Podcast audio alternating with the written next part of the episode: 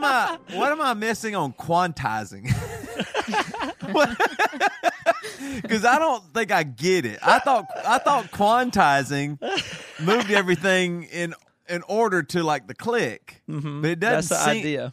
It doesn't seem to do that for me. Well, it depends on your quantization settings, but you understand it's uh, just moving it to the closest beat. But if you were set it, uh, the resolution could be 16th note, 8th note, etc. So Maybe you, that's you what it might be kind of sloppy, and your er, your 16th notes are so early that they go on the previous one. Uh, You know, it, but it- Yeah.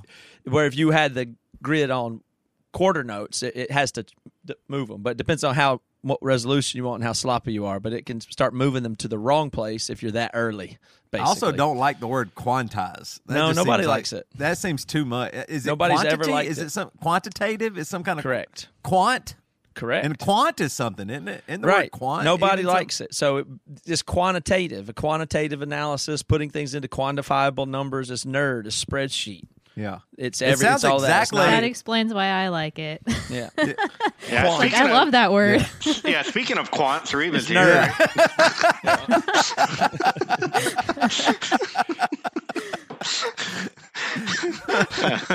We got in big trouble for calling somebody on BC Club called somebody a quant years ago. they weren't even from this country. My God, we got in big trouble for that. Oh man. Quantitized everything. Yeah, yeah, but it's it's seen in music like uh, it's used like pejoratives, like all quantized and stuff. But I mean, like any drum machine, that what comes out of it is quantized. You know, it's just Yeah. exactly perfect. So, but it, it's not seen as awesome to ha- to click it, take the feel out of it, and put it off, put everything down on the grid, man. So you know, like it has a negative connotation generally. Uh, well, I got into a big fight tonight uh, with Jess, um, where we even did the like pinching each other. You know, A Y'all pinch do- fight. Y'all do that, you know, like where you kind of man, you just you, you pinch and they pinch you back harder or whatever. You just Yeah, we away. hit, but yeah, yeah, yeah, you hit face, face punches, right? yeah, same Uh, thing though. You know, Well, I said that the term weekend warrior meant on the weekends you party hard, you drink and you party hard. And I tried to get her to bet me that that was the case, but she said no. And then she she said that it was somebody that uh, does a lot around the house or or does uh, like projects and stuff and and works hard on the weekend. And the internet seems to agree with her. Am I wrong about that? I thought Yeah. weekend warrior. You're. all- I thought everybody always said come in. You come in Monday with the hangover, and everybody calls you the weekend warrior. Is I've that always not- viewed Weekend Warrior as like a band that only tours weekends because they have they work at Best Buy or something. That's I think I've it. viewed I think it has many possible usages, so it's probably not a wrong on that one. She seems to think so. Well, she's she's probably can claim vict. I don't know. I would. I'm with you. I think it's the other one. I think it's get drunk on the weekends, Really? go to the That's what I- lake or whatever. I, don't know. That's what I've always I think thought. I'm you work hard during the week, but I've always heard of it. It's like you are, yeah, pursuing some sort of Side hustle. side hustle on the weekend. that's And that's it was ki- nonsense. It's kind of a, per- but it was kind of a pejorative in a way. Like, like, what are you up to? What's your? ba- Oh, we're just kind of weekend warriors right now. You know, we all got jobs, so we just go out and gig Yeah. or whatever. But That's a, a- Yeah. a, a okay usage as a weekend warrior, but it seems like it's for f- having fun. Like you work a regular job during the week in both usages, correct? And then on the weekend you do what your passion is, whether it be partying at the club or getting your band off the ground or doing projects around the house. May we settle Yeah. it by that? Can we all Yeah. agree? Can Toby Well- save his marriage and no and not lose a pinch fight on purpose? I lost that battle long ago, man. well, then what about the lyric? Everybody's working for the weekend. So it's every not But to everybody's party, working for the right? Same, to party To or do whatever go- they want to go do, work. Toby. Some people don't like to party, but they're warriors nonetheless. I thought you. I thought you forced yourself not to drink until maybe Thursday night, and then you went hard for four days, right? Thursday, Friday, Saturday, Sunday. Like you, you, you had you held on strong for three days and didn't drink, like me. You, okay, and then- okay. and then you go That's hard, right? sense. Yeah, you're it- Right? it- yeah, it just Those means, three days are tough as shit, and it, the you're Your the warrior. three days.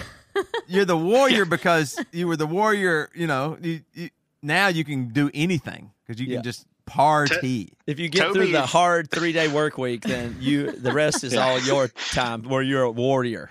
I mean, Thursday, 11 a.m. If you, I mean, what else are you supposed to do? Well, Toby, you sound like you're you're in your mid 40s, but you're still in that college, like you know, Thursday night's the Oh, party night yeah. at college. Yes, that's And so you- exactly right. We you- go to You get started. Thursday, yeah. I mean, Thursday night was the night you go. Uh, now, you know what really sucked about going to Winthrop too, though, was that everybody just left on the weekend. So Thursday night was the only party night. Everything Yeah. else was just ridiculous. I mean, there was nothing to do on Friday night in Rock Hill, South Carolina.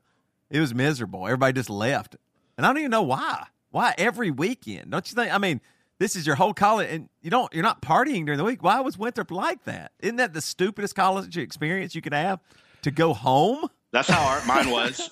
Okay, well, we mine where I went, Arkadelphia, Arkansas, two colleges there, but it was just a shitty small college town. There wasn't anything to do.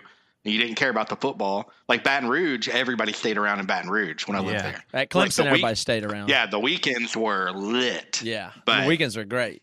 Yeah. Not uh not small college, I don't think. I think people just leave. But I went to Clemson and Winthrop. At Clemson, it was one way, and at Winthrop, it was another way. And Mm-hmm. in many ways, those two schools were different. That's just quite different schools, and it's cool too because Clemson was originally a military, you know, A and M school, all male, and Winthrop was formerly an all female school. Hell yeah! You know, and so the, it's like completely. That, Till we got you know, there. yeah. But then, so when we went there, it was like nine to one. You know, it's Yeah. like that was the thing. If you go to Winthrop, it's like nine to one, women to men, kind of a Yeah. thing. Wow. It was So- oh, yeah, it oh, was yeah. Still couldn't find anyone? Real. Well, we did, just didn't do so great, but It, you don't know how you don't know how hard it was to hold on to my partial virginity. yeah, right. You don't know every was- every Yeah, Thursday one night. yeah.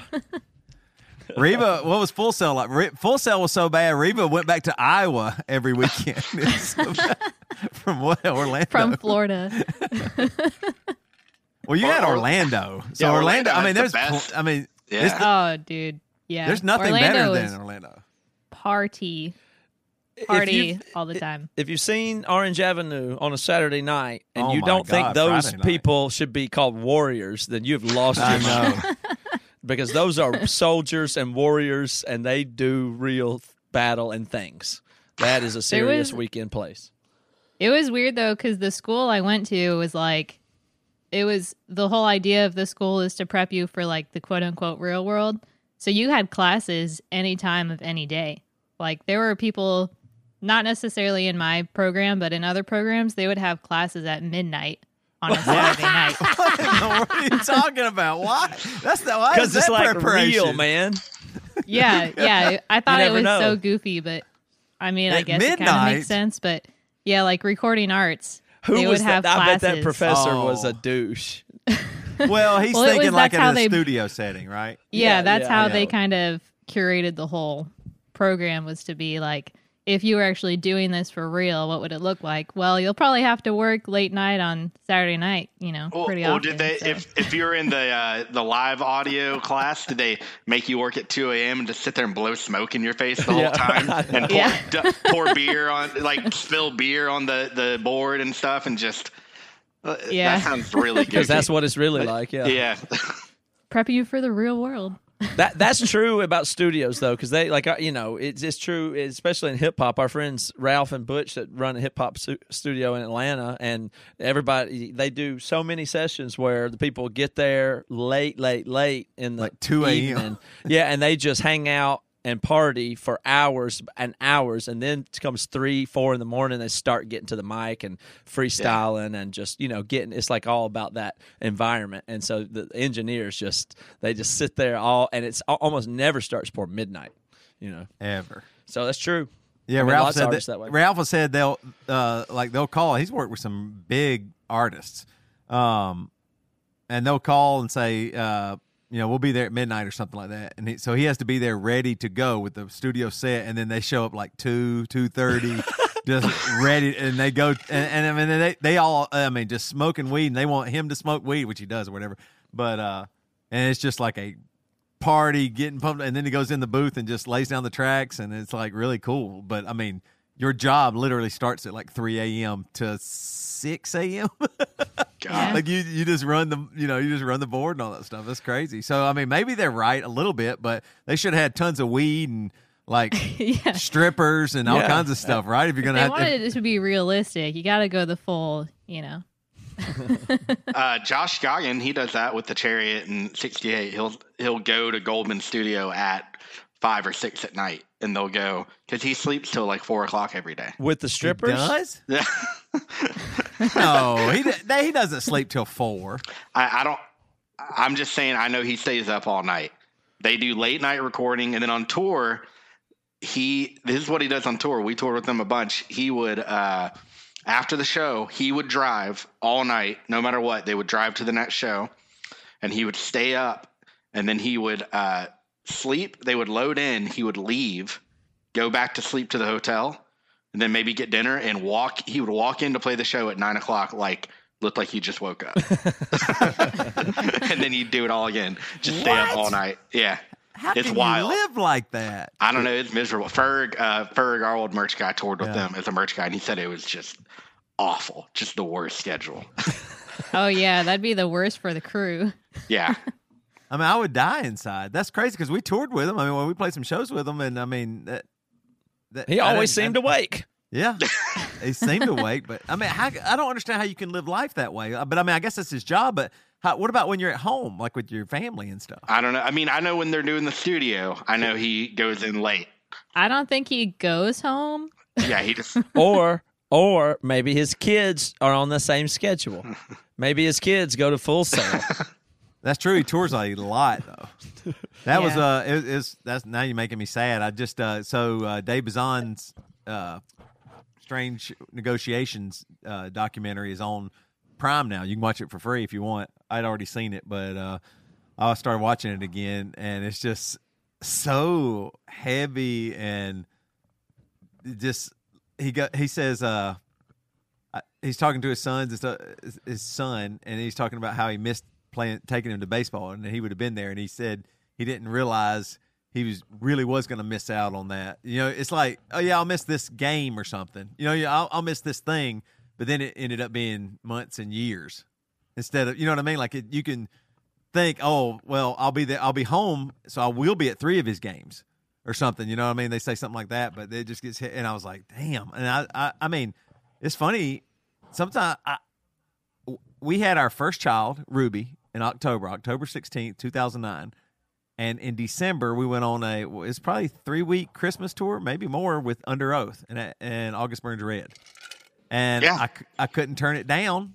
I couldn't. I mean this i was the only one uh, jess uh, she was working up until that point she was working but she was getting ready to take 12 weeks off you know maternity and you know a large portion of it wasn't paid for. And so we i had to go work but i missed like the third month of my daughter's life right. Mm-hmm. and then I was like, oh yeah, gosh. And then I mean, there's other. I missed some other stuff too. Now, when I'm at home, I'm with them way more, and now I'm for fuck's sake, man, I've been with them for a year. That's what I'm saying. You made up for it. Nonstop. I mean, 2020. it's all yeah, good. It's all no, good. you're exactly right. It's way Hey, made you're up for right. it I didn't think year. about that Come shit. on. Fuck them. Good Yeah, lord. right. Yeah, don't let them guilt you. Don't let I- them. You went home and did what you had to do, and you are you are present. I bet you give them quality time every day, every day That's of 2020. insane. I mean, seriously, it, it's about to be March coming up here, and in it's so it'll be in a year basically that I haven't not been with my kids every single day except for I think four or five days the whole that whole year because I was mm-hmm. at home almost the whole time. The only time was when we recorded the specials. We did that show Yep. in Texas, but I mean that was it. That that was a total of mm-hmm. seven days, maybe. So seven days out of 365, I will not have. I've been with them majority of the day because even Yeah. school and everything. Yes, it's a different thing to not be able to be. You know, it's it's really worth a lot to be around the the things that you care about. So same the same is true with me. Like if we'd have been touring all this year, I wouldn't have been able to get in my cold tank every morning. right. You know what I'm saying? right. So it's really worked out. I will say I was on that that ABR Enduro tour you had to leave your daughter for. That was my first TM tour with y'all. Oh yeah. And I mean, you were devastated. You didn't drink. You didn't party. You didn't hang out. You didn't do anything. I can It vouch wasn't for even that. fun. Yeah, you No, I'm I'm kidding. Oh. I was like, I don't think that sounds I, right. thought you were telling the truth. I, I- I had I have no memory of Toby being sad to be away from this new point. It was just- no, the, the, the reason you know that's not true is because Toby's sadness is the most adjacent to his wildest partying. Yep. They're those two go together. They're not separate, distinct modes. It is if Toby's having a frustration or a sad day about a thing. I mean, doesn't matter. Family member dies, whatever. Yeah. He's going to go off that night. Yeah. Oh, that was and that was such an easy tour too, because y'all were first to three. So like you were just done. wor- You know, thirty minutes. Yeah, yeah. You're done, and you, you know, don't load anything, don't touch anything, and just seemed like really nice for you.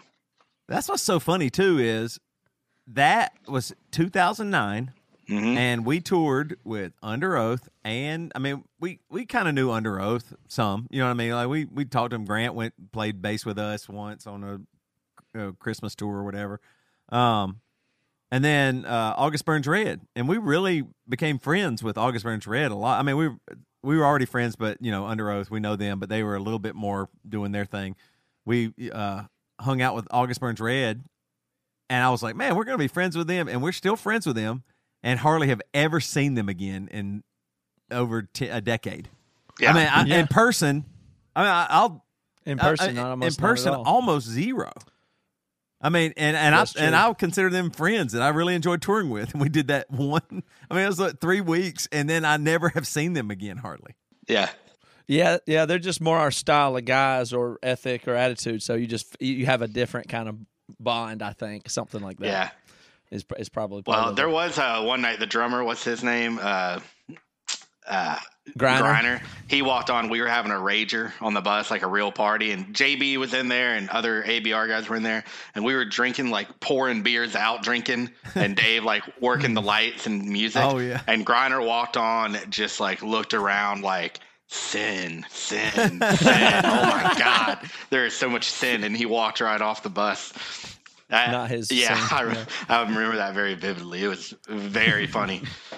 But like J, JB was like taking his shirt off and like dumping Oh, beers yeah. out and stuff like just going wild. He's cool That- as shit. That was the tour where we did the uh, all, what did we put balloons or whatever in uh, Under Oath's bus, and that was when they had that bad show in Texas. It was some kind of bad show at that With horse, Saosin. horse track or whatever place. Yeah. Was Saosin there? Yeah, they were it was like a joint. The tour Oh like yeah, yeah. Uh, Down in McAllen or whatever, right? Yeah, was- somewhere down there. Yeah, it was way down there, and uh, we put the some party favors in their bus. We thought it'd be funny. We'll just go put a bunch of stuff because we knew they were having a bad night. This will be funny. They walk in the bus, and there's balloons, and they they were not happy. They were not brought joy. They were mad, and I, I've never seen people not amused by balloons. Yeah. but I mean that. It wasn't even that many. We we didn't, we didn't, we're not going to and spend we a just lot of filled money. up Dudley's bunk. We just filled Dudley's bunk up with balloons. Right. You know, basically. Yeah, And, Brent uh, Oakley came on the bus like he was not happy with us. Right. but what was funny is they thought August Burns Red did it. At Yeah. first, and they were really mad. I think one of I might I forget who went over and yelled at August, August Burns Red. Yeah. And they were like, "We didn't do it." We might have walked into the middle of some pre-existing beef or something, and they had a bad show, and it was all that stuff. So I don't know. I I, I don't know why you get I mad. think that's Well, where After Brent left, Toby just kept going. You're mad about balloons? We're talking about it, it was like the we talking about practice thing. You just go balloons. We're mad about balloons. For th- 30 minutes, you went on just saying. I still balloons. can't believe it though. I mean, if if anybody came on our bus and did something funny like that, I would think they were trying to be our friends. like they were trying to, even if it, if I didn't even think it was funny, where I would be, oh, okay, they put balloons on here, okay. But I mean, I, I couldn't believe like they were furious. Well, I mean, Toby, everybody likes pranks, but I mean, some stuff's over the line, dude. You're right.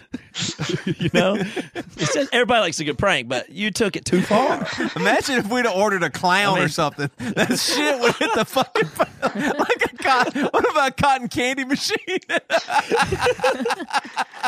Uh, this is all jogging my on that same tour though. There, there was more controversy than I remember now because I remember we were partying on the bus one night and I did the Corona thing where you like turn it over to get the lime, and then it squirts out.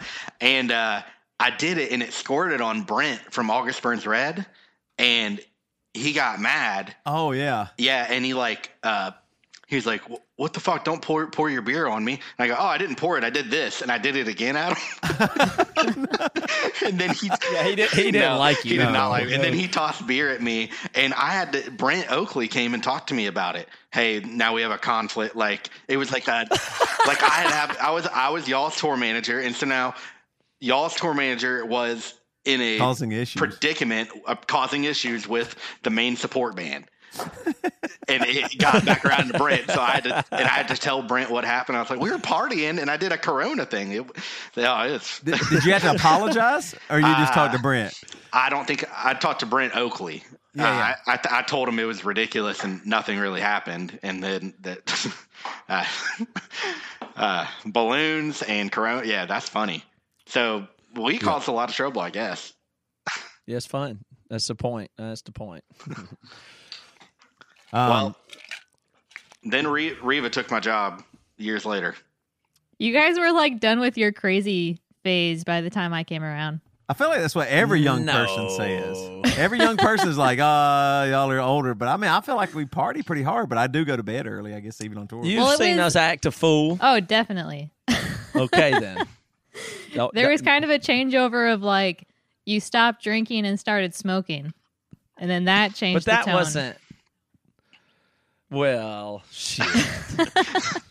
we should have. I still, I still drink though.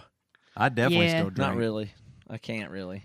Um, but that wasn't. That was probably in the last couple of years. Yeah. No, y'all started. I mean, y'all started smoking when we did the As Cities Burn ten year tour.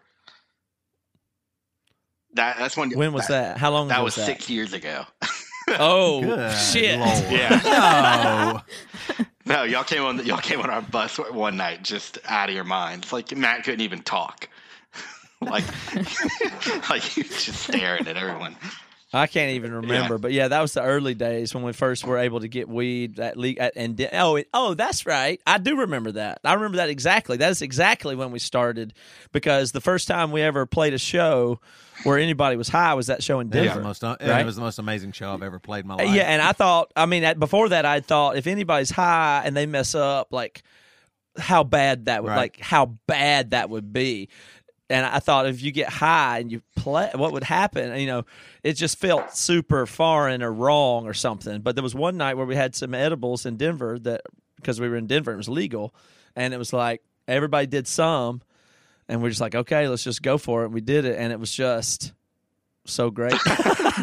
Well, it was one, It was but, just but so it was one of those things where you know when you do the edibles, it, it- we. I mean, I, the last time I had smoked weed or whatever was uh, high school or something like that. You know, I mean, it had been a long time, and so uh, well, maybe college, I guess. But um, we went and bought those edibles. It was candy, Sour Patch Kids or whatever, and each one's like worth what five or ten milligrams or something. And so you eat. I, I remember I ate half. I was like, oh, I'm not going to take. it. But then nothing happens, and so then you eat more. So then by the time we were going on stage, I felt very gone. But it felt to me as if everybody in the band was me. I promise. I had never felt more connected to the band and the crowd. It just, I mean, we play, I promise you, I wish I could see it and see if it was like horrible, you know, like if you weren't that, but I, I felt like I, Andy was playing the bass and Matt on the guitar and Dave on the drums and Josh is just swinging his hair around and everything felt like it was just moving together. I mean, I just enjoyed it so much. I mean, it, it was just amazing. It, it really did feel like the most connection I've ever had in my life. That was a, but what, that wasn't uh, As Cities Burn, was it? Yeah, it was our 10 year anniversary tour, and y'all It was opened- that? y'all opened for us. Damn. Yeah, we were big for a minute. I'm curious, Reva. I never had to man. I never had to like tour manager or work with Emery during their drug phase. like, what? What is that like?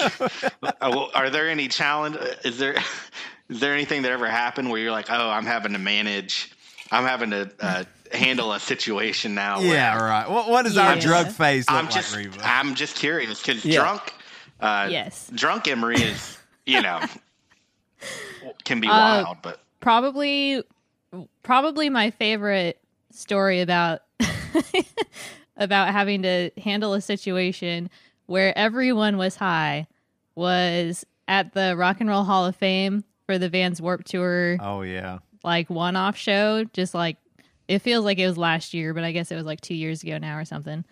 But mm-hmm. everyone, including me, were very, very high and got lost in the Hall of Fame, but not together. Right. We were in there a long time. yeah. So like It was great. Devin and I weren't like I never found you guys, but later I found out that like Devin and I must have been on the same level of highness. And both of us were just like very, very worried about where everyone else was. and I couldn't find you guys. and there was a there was a green room like in the basement back through some like tunnel. It like felt like a tunnel. And I was back there and then that was when it kind of like kicked in and I felt like the whole thing was collapsing on me. and then uh luckily Chris Keene was there, so he kind of like guided me out to the outdoors to safety. And then I was just like, "But where is everyone else? They're in there somewhere. We got to find them." So the time that you, that Lunsford asked you that you had to really take care of Emery was the time you got lost and high and thought the Rock and Roll Hall of Fame was coming down on top of you. Yes. Yes. That okay. because That was when I- we really needed help that time. Yeah, because I was like, they're in the same situation that I'm in. This is terrible. I'm supposed to be responsible for them.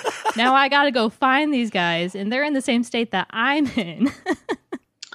Now Ours that was is funny. a little more pleasant, I think. Yeah, that is funny though, because if it was not all right with weed, everybody's like, "Oh, well, it's chill." You're like, "Don't worry Right. about it." You know, Reva, uh, she's on a journey. So, but if it had been like we all were drunk and I was fucked up and couldn't take care of shit, it'd be a thing, Right. right? Yeah. like that would not be acceptable because Yeah. would drunk would turn into Yeah. some sort of angry or Yeah. so Alcohol that- it requires a lot more active babysitting. Yeah, Yeah. Yeah. So- You have to have some you have to have some tether. I I, I remember that that though, uh, being there at the Rock and Roll Hall, Hall of Fame. We had, so we played the show. We hung out our good friend Rob, uh, and then I took an edible, and it I don't know what it was, but it sent me to the moon. And I remember uh, sitting on the bus, and I saw everybody, and I watched everybody walk. And it it must it felt forever. I just saw everybody leaving the bus and going somewhere. I didn't even I couldn't even focus on what was happening. It was one of those where you're like deep and you feel like you're being pulled to the ground by gravity or something. And then I I looked down and it, I don't remember what time it was, but whatever time it was, it was five or six p. I don't know. Then all of a sudden it was an hour later, but it was only a minute later. Or, or something like that, right? And so then I had to walk by myself to get to the Rock and Roll Hall of Fame, and then I walked around, and every exhibit was just unreal. But it was. I mean, that, it no, was. but it was like the most though. Like what? Yeah, it was the like most, I read. I read more. You know, I usually walk on past. I was reading details about everything. but but it was a, a very enhanced experience with context because it was the day that Warp Tour was in, inducted into the Rock and Roll Hall Oh, of yeah. Fame, and we are invited to play there. So we play at the Cleveland Rock and Roll Hall of Fame in the afternoon, hang out with Kevin Lyman, and watch other bands, Yeah. do all this stuff, have uh, go inside or doing things. And then have all the evening with our bus parked outside the Rock and Roll Hall of Fame to walk around and see all of rock history. Right. And it's like Paul McCartney's lyric sheet before Hey whatever song, not Hey Jude, but whatever song it was, and you just see all these artifacts, and you you know i you just feel super connected to that. Like, wait a minute, we're here playing at this, and this is the you know you can feel. Like Toby felt connected to the band members that night. I felt connected to all of music history that night. Do you know what I mean? And I was high, and it was, and we, you know, and t- technically, you know, there's a Warp Tour, there's a merch table in there of Warp Tour. It's just this dirty Rubbermaid table. It's got marks written all over it. Um, ba- all the band, you know, a bunch of bands on it, but our our name's on there. Like you get, my cousin found it recently, and um, when they went to the Rock and Roll Hall of Fame, and his cousin's band's you know, name is in the Warp Tour exhibit there, just on the thing with all bunch. So, you know, that's pretty. And I, we were high, walking around there with nothing to do all afternoon. I already played the show. Like, that was a pretty cool experience. I'd call it a peak experience. Uh, you know, but it, now also one of the worst days of Reva's life, most panic she's ever felt. Yes. I'm glad you clarified that it was after you guys played, or else it would be like, you need to fire that person immediately. So Reva, you've been had a pretty long, strange trip up to this point. I don't think that's probably what you thought at uh, when you were at Full Sail, and then came to Emery VIP and whatever year that was. I want to try to get all the way through that and think about that because you were in Florida at Full Sail, and you came to Emery VIP, and then got in with Bad Christian on the very early time in a where you the whole time here have had your own you know, like you came and were part of a church and very into Christian stuff, and then just parallel, you've had this whole life journey over the last amount of times, kind of like yeah. Toby and I have. So, I mean, it's so crazy to think if you could have not possibly foreseen how did how would you have thought about foreseeing it or not like the places you would come and go and the things that would happen from full sail to that given your worldview and the change of it Yeah, it's it's interesting because, you know, I remember when I was living in Florida, going to Full Sail and all that. You know, thinking about what I wanted to do, and I ended up being able to do what I wanted to do very yeah quickly. that's That's what I was going to say. that's you're what like, i think is very You're crazy Yeah. maybe one of the most successful full sail graduates ever, right? Because I just always, I mean, no offense, I just always viewed that school as kind of a scam because I know no there's tons of successful people Don't say that though. to if you go by percentage, like what percentile, then you, probably. But there's, yeah, I mean, there is graduates that are extremely. ed rose went there Okay. didn't he Yep. And uh, the best sound guy I, that was sound guy for Hawthorne Heights, and then Daughtry and all these other American Idol kind of stuff. He Oh, went there. okay. Mo, he's the best sound, you know. So the the best people will come out of there for that are super interested early, and then get all the best attention from the prof- people that get it.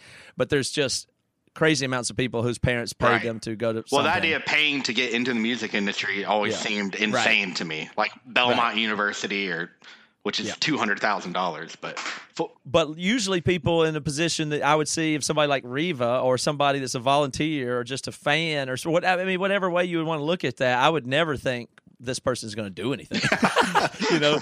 And so in that from that regard, for, what what Reva's been able to do is quite remarkable. Is more is more a way I look at that. Well, thank you. It is hard. It is hard for those folks to get jobs, though. Reva did it because she took a huge leap and went to the other side of the country and became an intern. she moved. A lot, of, a lot of those people That's- wouldn't Yeah. do that, right? Yeah, what take us back whatever you were saying there before we interrupt you anyway. Oh, I was, yeah, I was just gonna say that is like the career aspect of it is I was able to actually accomplish what I wanted pretty quickly. Um, and then the spiritual side of it was also predictable because it was the thing that people warned me against. The church I was going to in Ah. Florida, I, you know, talked to some people there about bad Christian and all that, and they're like very much like warning me against it. They're like, that's going to lead you They were astray, right. like it's a slippery slope, all that kind of Damn it. thing. Turned out Sorry. to also be right. Damn it! you were very astray. So it, they were right though. Like it happened just as they said. yep. well, how did it happen then? What was it that they prophesied that you then? Uh, what dark prophecy did you then make true? Well, if you start questioning certain things, then like, what are you left with? You know, like then you just question everything, and then you're just wandering around without anything. You know, like Jesus. God, And that was Reva, the- that- and- shit. And, and that, like the catastrophe at the Rock and Roll Hall of Fame, that also is mine and Toby's fault. that was the mountain pinnacle of what they prophesied. If they could have seen Reva walking around the Hall of Fame out of her mind, lost. worried that she had lost. yeah, doing drugs with the rock stars. Yeah, She but- had lost forty year olds. That's exactly. It. I mean, they would have. Washed up rockers. I mean, they would have, in fact, felt good that, like, they were like, we were right, we nailed it. I mean, we told. I mean, in some ways, that their prediction, they would have thought their prediction skills were amazing. Yeah. I mean, there's you can put things in any narrative you want, you know? I mean, there's Right. every step of the way you could make something out to be exactly what you want it to be. You Did know? you share that worry at the time? You're like, I hope that doesn't happen. Um, I won't let it happen. I won't let it happen. No, I well, okay. I'll I will say I thought it was fairly likely also, but I wanted to do it anyways. God. I was like, yeah, you know it might, but if it does, that's okay too cuz if it's not real, then it's not real anyways. So but even when you came to Seattle, you really, you know, were trying to get heavily involved in church on your personal level and stuff like that. So I remember as Reva was coming and going to a, a Mars Hill spinoff church, basically. yeah. Um, and Reva wanted to intern and just it, it just felt uh, super underwater. So it was like, how can I get any help with anything? And Reva came in and said, I was just going to give you my email password and would just start st- helping me with answer email. I just don't know, you know, it was that was the place we were at with self managed uh, things, and Bad Christian was really taking off, and we were doing Emery Independent and all that stuff, and so it was like she was interested. Obviously, she was an Emery fan. It was that, but the Bad Christian thing was really taking off. So she would wind up helping with that stuff more and more, and Emery was just kind of, you know, hanging out. Not really much developing. And Bad Christian was blowing up, and I was like, I don't think she Was that This is was that when Devin wasn't know. in the band? When Yeah. Reva first started? So when Reva first started, Devin wasn't in the band. So Emery was Yeah. yeah. Because I yeah, so because I was working I must have been working at Seacoast about Yep. that time. Yeah. So I'd started working at Yeah. Seacoast and so Emery was just tour when we can, but we're doing other stuff. This bad Christian thing, we're trying to get it off the ground. Yeah, and I thought, well, yes, you know, I don't want to. I'm sure she's more Christian, and that church. That's kind of what I'm getting a little bit away from is that, but it's fine. But I go to the, I'd go to that church sometimes at the time still, or whatever. But I kept feeling like, is this too dirty? Are we too raw for Reva? I, don't, I mean, I know she wants to work for Emery, but this is different, and I, I really remember having that tension at the time. That's what You, did you think of it? And then No, eventually, that was the I- main thing. That's that you hilarious because that's what I thought about you guys. I was like, well, I know this is limited because they're Christian, so I'll never be able to like go on tour with them because they're like Christian Oh, yeah. guys. You, you And it couldn't was- even ride in it a car with Matt. Literally yourself. was like that for years. I yeah, I couldn't ride in a car with Matt for years. Isn't that, isn't that Not- so? it, it took a couple years It's not until you even were okay with like well Like i mean i 13 have to give Oh, you okay. like i'm going there you need to go there i Well, guess I- i I might got- as well just hey, give you a ride i I'm guess going, you're i mean i don't know I mean- and then i was like yeah like just I mean, I, I I'm not Give me uptight or anything. Like ride, I'm going, fine. you're going. We both are going to eat a sandwich. You got to, you know. is that is that really embarrassing to think think back on, right? Like thinking being Yeah, that way. yeah. Which is funny because Oh, I wouldn't ever, I, I wouldn't even pin pin that on you. But I remember hearing you talk about that. That's But really it's but it but it, it's not real. It wasn't real or anything. It just was. It's just a form. It's like a. It's like a formality or a norm more than like I felt either convicted. It's just like, well, I don't. You know, you just. It's just easier to have a policy or something. yeah. Like it, it's just. And it feels like I you're don't doing the right thing by Reva. That's what I always thought. it- like, it- oh yeah, wait, you know don't what? I, yeah, it didn't make sense. that's what everyone told me too I know, I know. It doesn't make sense, but you thought that. That's what I'm saying. Yeah, it doesn't make sense, but you thought, wait a minute, I don't want to put her in a. Maybe she'll be uncomfortable riding with a man. it was a transition because uh, you know six months earlier I was doing music at Mars Hill or something, and I wasn't allowed to do a rehearsal only with a, a female. Yeah. Like if, you- if you're going to do that or whatever, you saw. I mean, you know, that's just it. It just was a fog, you know. So it did, I knew it didn't make sense. it was embarrassing, but uh, Well, in you your- know, I guess it- uh, she You were- probably wants me you to were not even do still at Mars Hill when i first moved there yeah, you were you didn't leave Yeah.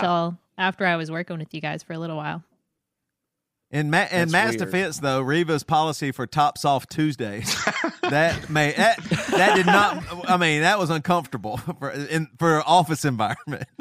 yeah, no, too progressive. too too much. it, it was funny when I was at Seacoast. They uh um had the it, it wasn't it was kind of like an unsaid rule or whatever, and Joey kind of promoted that too. Like you know you weren't supposed to be in a car with any females or whatever, which is funny. but when I look back on it, uh, me and the admin we were in the office together almost all the time by ourselves, like Yeah. completely by ourselves. Not, obviously, nothing happened. It wasn't even it, there wasn't anything.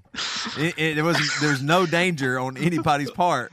But it was it was funny. I was like, oh, but I mean, we would work together uh, by ourselves a ton, hours and hours a day, uh, and but if we'd have gotten to a car together, it would have been bad.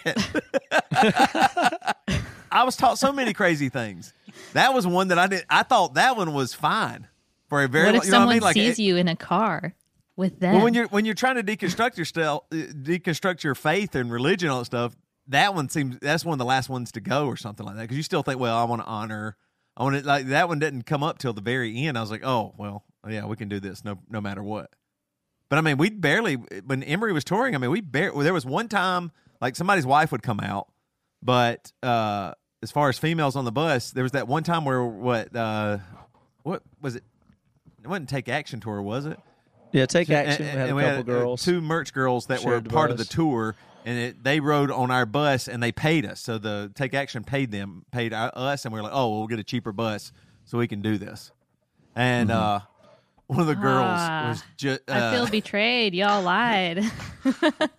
Well, it wasn't our bus though. It was like it was like it was like a deal. It was just part of the tour. Yeah. They, were- you know, they were on. and the, also, I mean, one of them ended up being it wasn't crazy, horrible, right? What, the- Yeah, it was terrible. I think she shit in the bus and then denied Yeah, it and threw then up, she- and she had all her last day, yeah, she had to leave. Yeah, have disgusting. food in her bunk, and then she I'm vomited saying in her bunk. Matt Carter's telling you it's disgusting because of the way she treated her bunk and that bus and the toilet.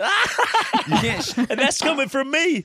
So shame on you, young lady. And the fee, there was like a two hundred dollar fee, and luckily, whoever the bus Yeah. driver was let us off and said, "Okay, next time it happens." But I don't even know if she. I think she finally admitted it and said she didn't know or something like that. But I mean, And she left the tour. early, Yeah, she too. Left. She didn't make it through one. Right. Tour. I mean, she didn't make it, but the, and the other one was great. Uh, so she couldn't make it through one tour on a tour bus.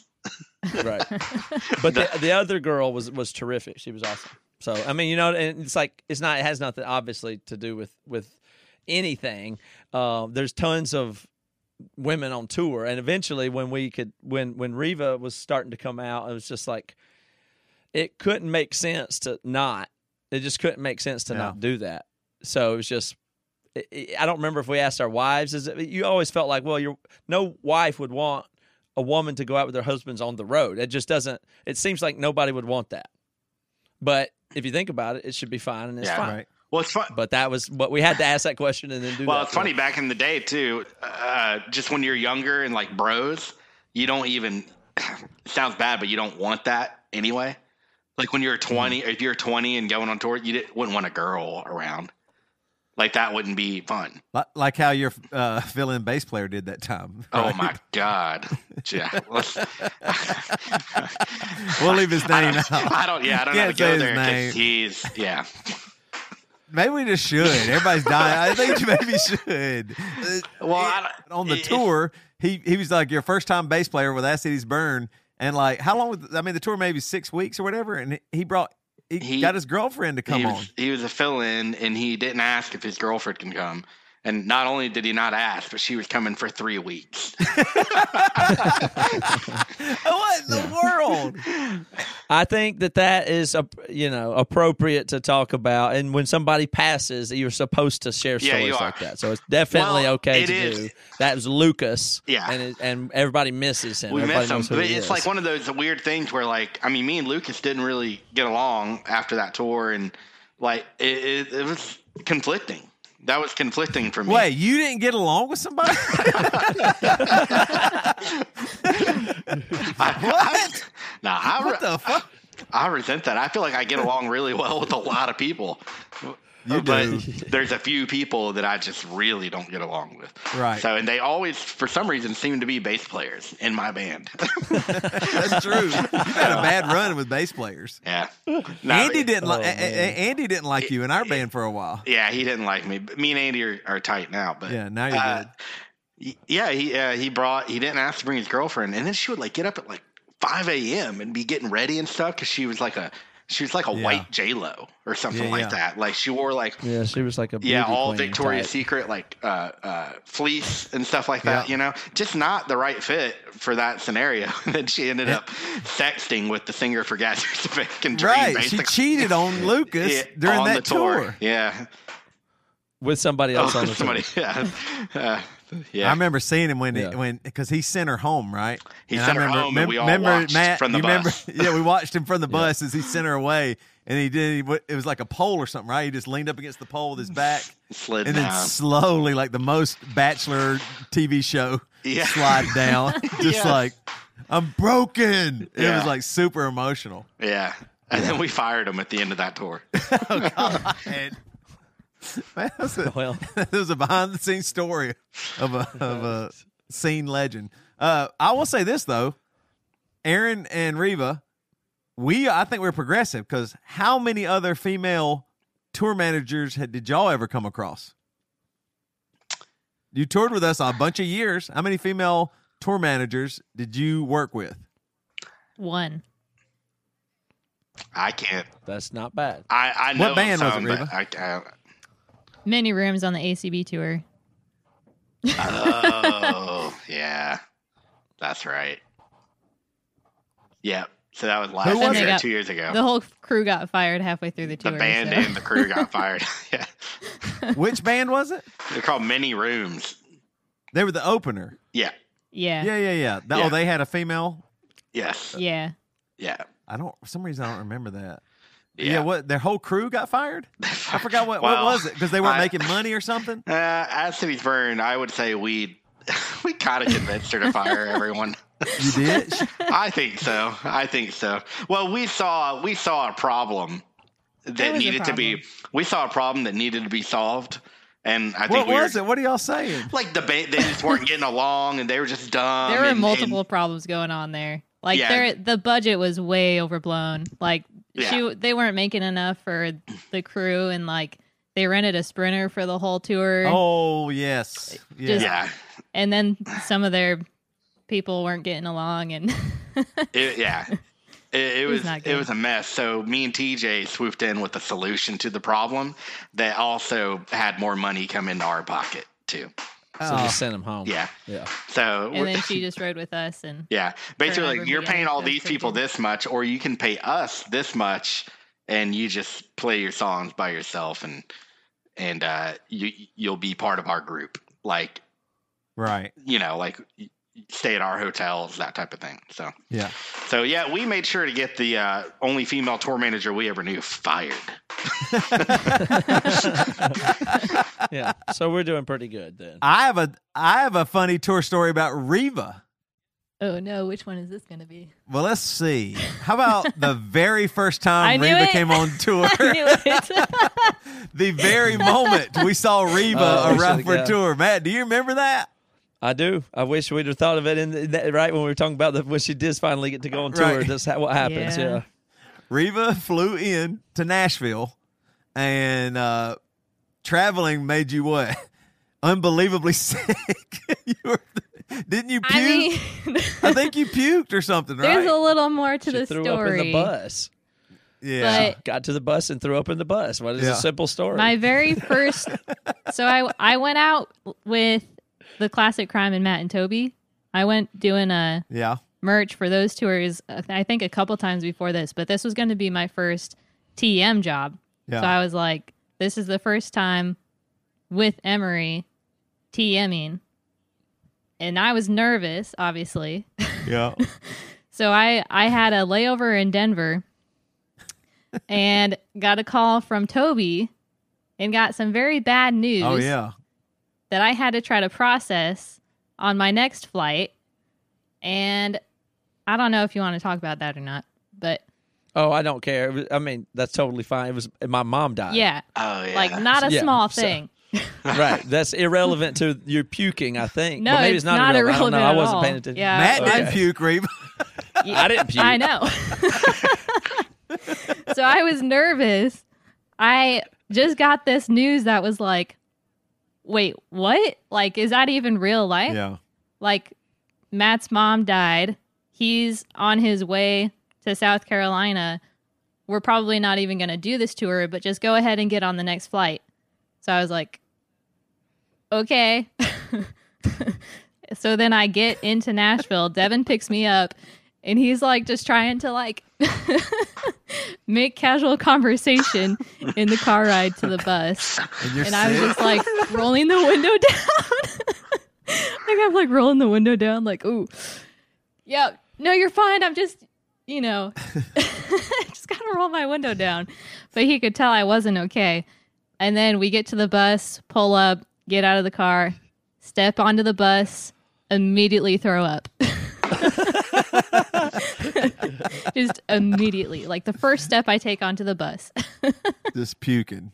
You looked all like sickly and thin and just like white as a ghost. I mean, it was just First time ever meeting meeting uh, Chris Keen. yeah. that was his first impression of me was just puking. I thought there was like, another "Oh." time you were sick too. I thought the first two times or something like that. You got you got some kind of motion sickness or something on the flight or something, didn't you? I thought there was another time There was too. a, there was at least two incidents really early on where Ree was like, "Well, I guess I can't travel without getting sick or whatever." It was two, it was definitely two consecutives. Yeah. like the first two times she traveled, she got sick. That is true. Yeah, that's true. Reva, The what, second what one was? I'm pretty convinced was food poisoning because that was like coming from a family vacation. Oh, where- that was yeah. You went Yeah. to We went to uh Chip and it called? Joanna's, right? Yeah in Waco, Waco. That was your family vacation to Yeah. Waco, Texas. and uh, And we went a out. Whataburger. Yeah, Whataburger. That's what it was. We got Yeah. Whataburger Yeah. like at midnight or whatever, and Yep. left the next day. And I was like so sick, and then Yep. I, you know, got on the plane, went on tour, super sick for like two days. I don't know how long it lasted. It's miserable. I, the But, sickest yeah. I've ever been is from Whataburger. And then I, I got. I, yeah, It was unreal. first two tours going out with you guys, I was like, maybe I'm just not cut out for this touring thing. Like, I'm getting very ill every when you're time sick I try. road, it's awful. The worst. uh, Whataburger made me sick to where I could not. It, I promise you, I was vomiting every at least every 30 minutes, maybe every uh, for a little bit, maybe more than that. And it, I vomiting so much that it turned to bile only. And I would have to. I would try to drink water, but it was just bile, bile, bile, and it made me miss our first South by Southwest. I didn't get to Yeah, I To- play. Devin just yeah, sang, Devin and. Toby stayed. T- Toby stayed at a hotel. They got me a hotel room, and I literally just laid in the bed, and I would get up and go vomit or shit, and I couldn't do anything. I was unbelievable. And then, uh, and then I thought, this is how stupid. And, and we play. I think we played before Helmet or something. yeah, right? it was Wasn't something awesome. Yeah, yeah. I mean, it was great. I missed it. I didn't get to play South by Southwest. But then, uh, so the next day, maybe we had off or something. I felt okay, and then we went and played San Antonio at the White Rabbit, and I was feeling okay, and I hadn't eaten anything in like two or three days. So I was like, huh. And we went to that. Remember that little uh, Italian restaurant we used to walk to down there by the White Rabbit, and I was like, huh, what should I eat? I, I better not get all those noodles. I said, I'll get an order of meatballs. Good one. I don't know what in the world. What in the world am I thinking? Though spicy meatballs would be healthier for me after not eating, and so we, I eat them, and then I start feeling bad again, and I'm like, oh no. So we play the show at the White Rabbit.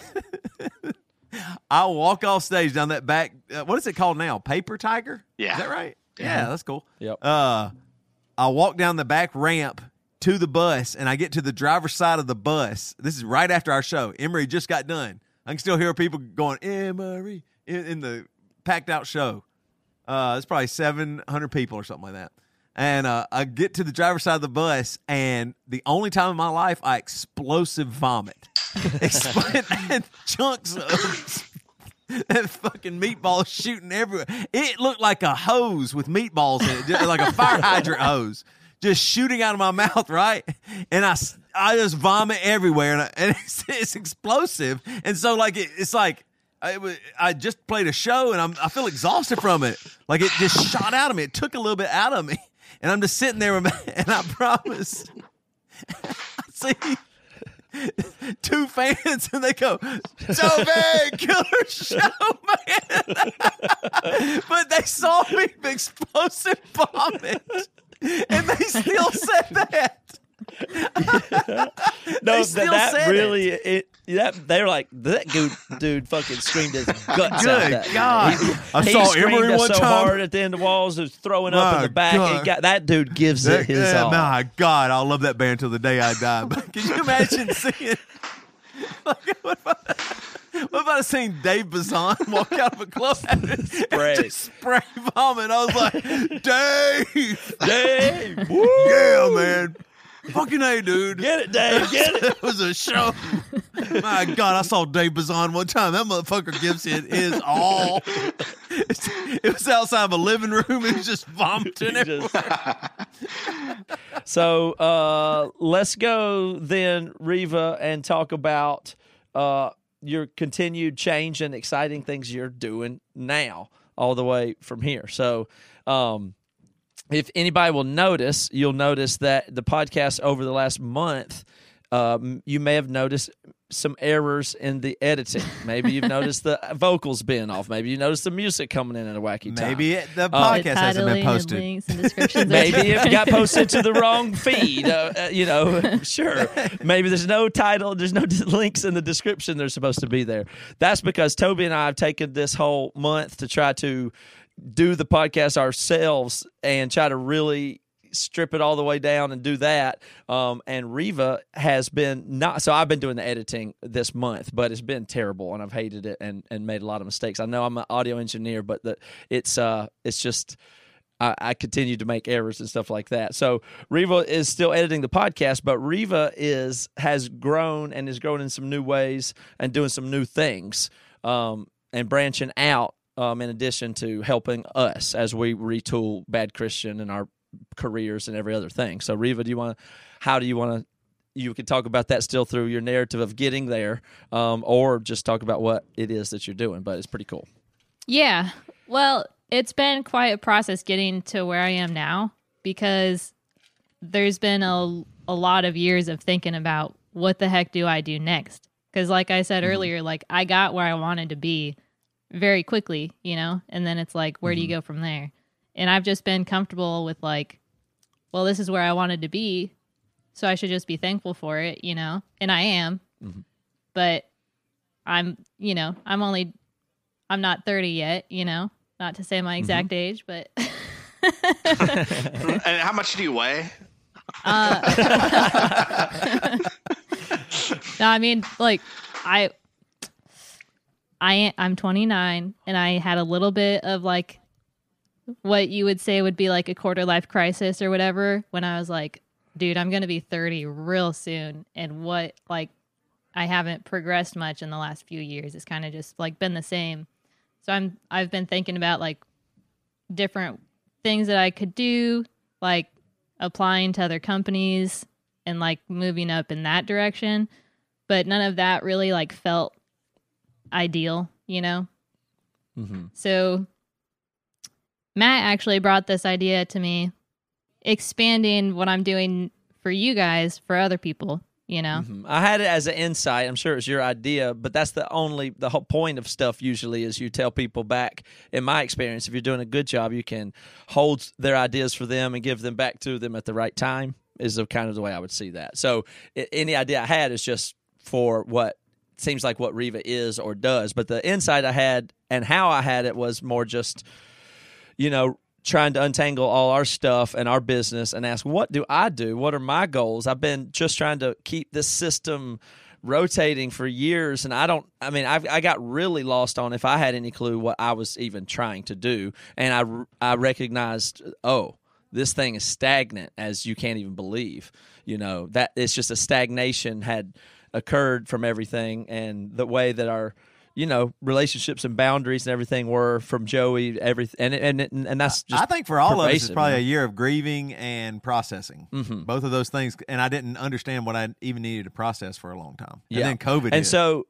yeah and so in the middle of that it just is like you know on one hand i've always felt super like underwater i never know what i can do and i always need help and there's so much for reva to do and there is and everybody else says to me man i wish i had a reva and i'm like i know i know and that's everybody always tells me i wish i had a reva and i say i Yes. How, how, I mean, I have one and uh, it's great and I still, it's crazy. And, but it, I just never could get a grip on what was so stagnant or what I wasn't doing. And it was really just lack of, of anything other than just trying to keep a system going.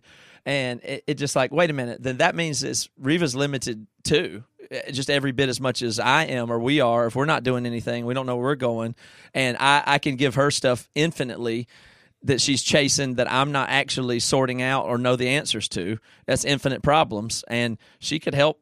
You could do a lot more than this. Like when I look at you with your trajectory at 20 in your late 20s, I think, well, you've got to do way more than this. I've always known that, but to, it just kind of brushed me more directly to see, like, the more you are babysitting me, if that's or whatever. I mean, I, I don't know. I don't have the great language for that, but it's just it, I felt that if you could open your view wider, you could see uh, many more things that you could do. And it came from just sorting out the stuff I know I need to do for myself, like get a good grip on the show, its direction, its content, and I'm super slow to do that. But that start the wheels are starting to turn now. So I wanted to try to give back to you what I reflect, what you are and what you do well, and try to make you feel like you can now grow too, because it's hard to see other people not grow. That's I found I find that difficult. And I mean, this is probably as good a time as any, but I wrote a song about you, Reva, and I want to sing it.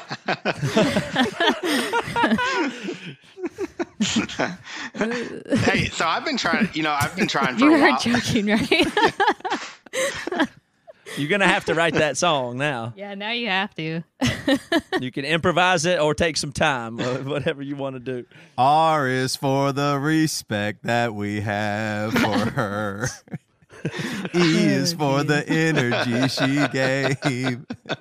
V is for, oh no, no, I'm not falling for that one. A is for angina stuff. That's all I got, Reva. Sorry. One day, Uh, though. I've been trying to tell Reva to leave y'all for a year or two. I think. She's not At leaving. You, you know what I mean, though. like to not leave it, Right. but like, hey, uh, that sounds bad the way I said that. You know, I remember talking to her maybe probably on the As Cities Burn tour where everything was kind of falling apart with Joey and stuff. Yeah, And I was being- on tour with you guys when I got that call. Yeah. and was like, uh, All right. okay. But I remember talking to her and being like, This I mean, you know that that is. you got all this like experience now that you could go get a job, maybe move to LA and work for all things comedy, like work for Bert Kreischer or something as a uh, as an engineer or a you know something in you have entertainment industry experience. She's had more than one opportunity to go work at ESPN too. Oh, really? You Is that like, true? it- it- it- and I don't know about like offers or anything, yeah. but you know, there's there's people at ESPN that have asked her to apply for jobs. yeah. So Yeah. I I never really understood why she didn't do that, but Yeah, I mean, at the time it didn't make sense, but Yeah, so I'm saying. It's kind of foggy, isn't it? Sometimes. that's, that's Well, I just No, but always, I'm- yeah. I'm excited about like now, you know, like I said, over the past couple of years, and especially the last, you know, six months has really sped it up.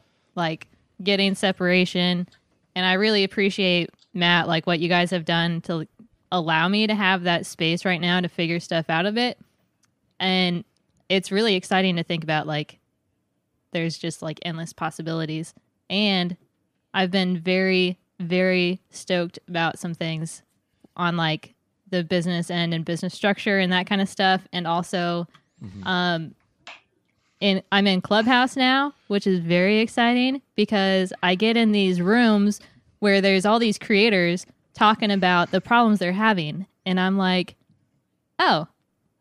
Well, let's just solve those problems." That's awesome. that's right. That's, That's really right. cool.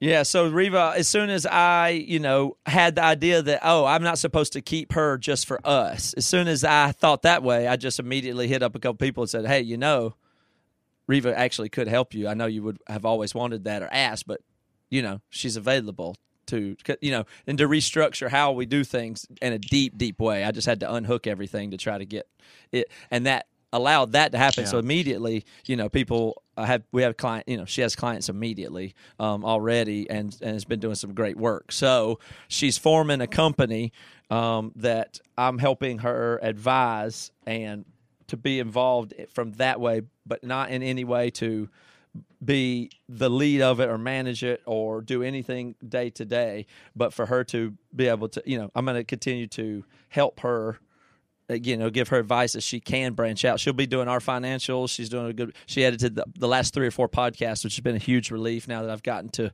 rock bottom with there and add that back. Um, and she has this open plate and all of our systems and all of our learning and the way we do finances and things that have helped us survive for 20 years. You know, in the last, how many of you been here? Six, Going on seven. seven Actually, years. yeah, a lot seven this month. Almost all of our systems and the way we do things are, are these kind of refined things now that, that, that really work well that we've tuned up and they're all just complex problem solving where technology changes constantly. And that's the landscape and where everybody's kind of jammed up in their stuff. So Reva is going to be available and i don't know if you're taking clients. It seems like you're still pretty busy but i think you are going to be able to? Yeah, yeah, I'm soon? Are you almost ready to scale up a little bit and start opening up? I am. Yeah, I'm I'm wanting at least one or two more clients next month.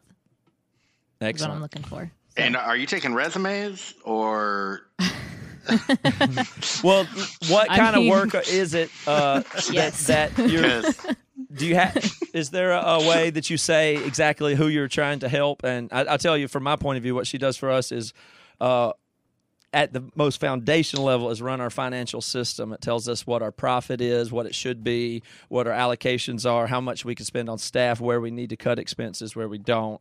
And uh, to operate from that security um, is what is ne- needed to know how to allocate resources and stuff like that. And then on top of that of course you can do video editing, audio editing, consulting, you know, uh, at pretty much every level. So she, so those are all her qualifications. And and ways she can be utilized. But I do recommend starting with that, getting your finances dialed, the stuff that make, gives you the most anxiety. Once that's not there, you start to feel a little bit more free. I find so. Um, that's the that's the thing that I am super thankful to be able to retain you for, and we'll still be you know do, do all the work together that that makes sense as independent businesses as opposed to uh, completely wrapped up individuals in a codependent system of work and everything else. So getting a little boundaries here has been really good. But technically, we're working. You're a contractor for us that does a service, and it Yep. feels really good to be able to say that um, and and be at that place. So thank you for being so flexible um, through this time to to get there. It's been really hard work, but worth it. Yeah, yeah, I think so too. Do you? Um, but how do you? In your, I'm sorry to put all those words to what your company is from my view, but to you, who is it that you're looking for as clients? Well, so through, you know, being on Clubhouse has actually like clarified it a lot for me, but there's so many creators out there that have so much talent and ability and passion for what they do, but they just feel overwhelmed when it comes to like actually doing it, editing, distribution, finances, like everything besides the creation just feels overwhelming. So that's where I come in. Like, I want to come in, audit what you do, audit your finances, your business structure, get that all dialed, get a plan in place for if you need help, who to, who we should hire and when, you know, just get that all dialed so you don't have to worry about it anymore. Mm-hmm. And it's just to have somebody understand your business, which is what I've always needed most. Is you know I've always needed somebody just to understand this particular problem, you know. And Reva is very gifted at uh, some of the abstract mental things to be able to tie together multidisciplinary stuff from like technical to what all the different realms from financial to artistic. She can navigate all those and understand what I'm saying when I when Toby can't, Devin can't, Reva can, or something. It's like that's the the piece that it really has always served me is to be able to share the problem, and then however it gets solved or reflected back or whatever um, from there, she's the person I always trust to f- make the conference happen all the way. BCCon, okay, we did it because it's just. Between us, uh, the, you know, me and Toby and Reva, eh, eh, or whatever, it's just it's just gonna happen, and it's it's a high trust situation. So Reva, somebody could trust that, of course, can do it on on all the different levels. So I think you will, um, you know, I'm excited for you to really, you know, expand your journey and see what kind of creators you can do that. I, I think can exceed what we do. Yeah, thank you. I'm excited about it. So if you're interested out there, you know, you got anyone in oh, mind? here comes the call to action, everybody. Yeah. if this resonates with you, go ahead and shoot me an email, Reva at creativemediasupport.com. That's what I'm calling my company and whatnot. I support creatives who create media of whatever kind. Mostly podcasting is what I have the most experience in and music, but platforms change constantly. I'm just looking for talented creators who need help. They're just overwhelmed, don't know what to do next. Let me help you. Yep, live events, digital experiences, e-commerce, design, financial. You know, I've done all those things for us in, in every in every capacity. That's so. a good company name. It's- it's Creative Media Support does it all. Right there. It is. To the point. I like it. Thanks, man. As a as a writer, I just you know So you got that copywriting resume you're gonna send over? yeah yeah.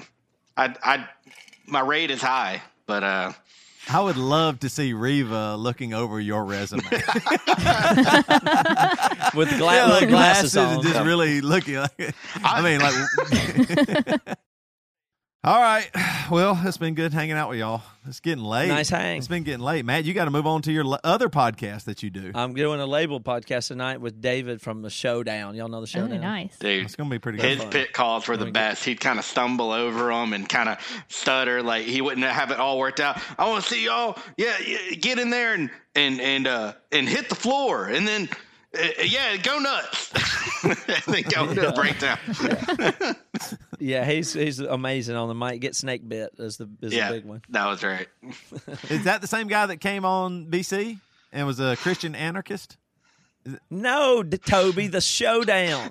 Oh, the Showdown. I'm thinking. Uh, who am I thinking of? Uh, Talking about David from the showdown. oh, sorry. I've been thinking showbread this whole time. You haven't, you haven't been snake bit in a while, I don't think. It's insane. The showdown. How many show bands are there? Showbread, Showband, show band, show what?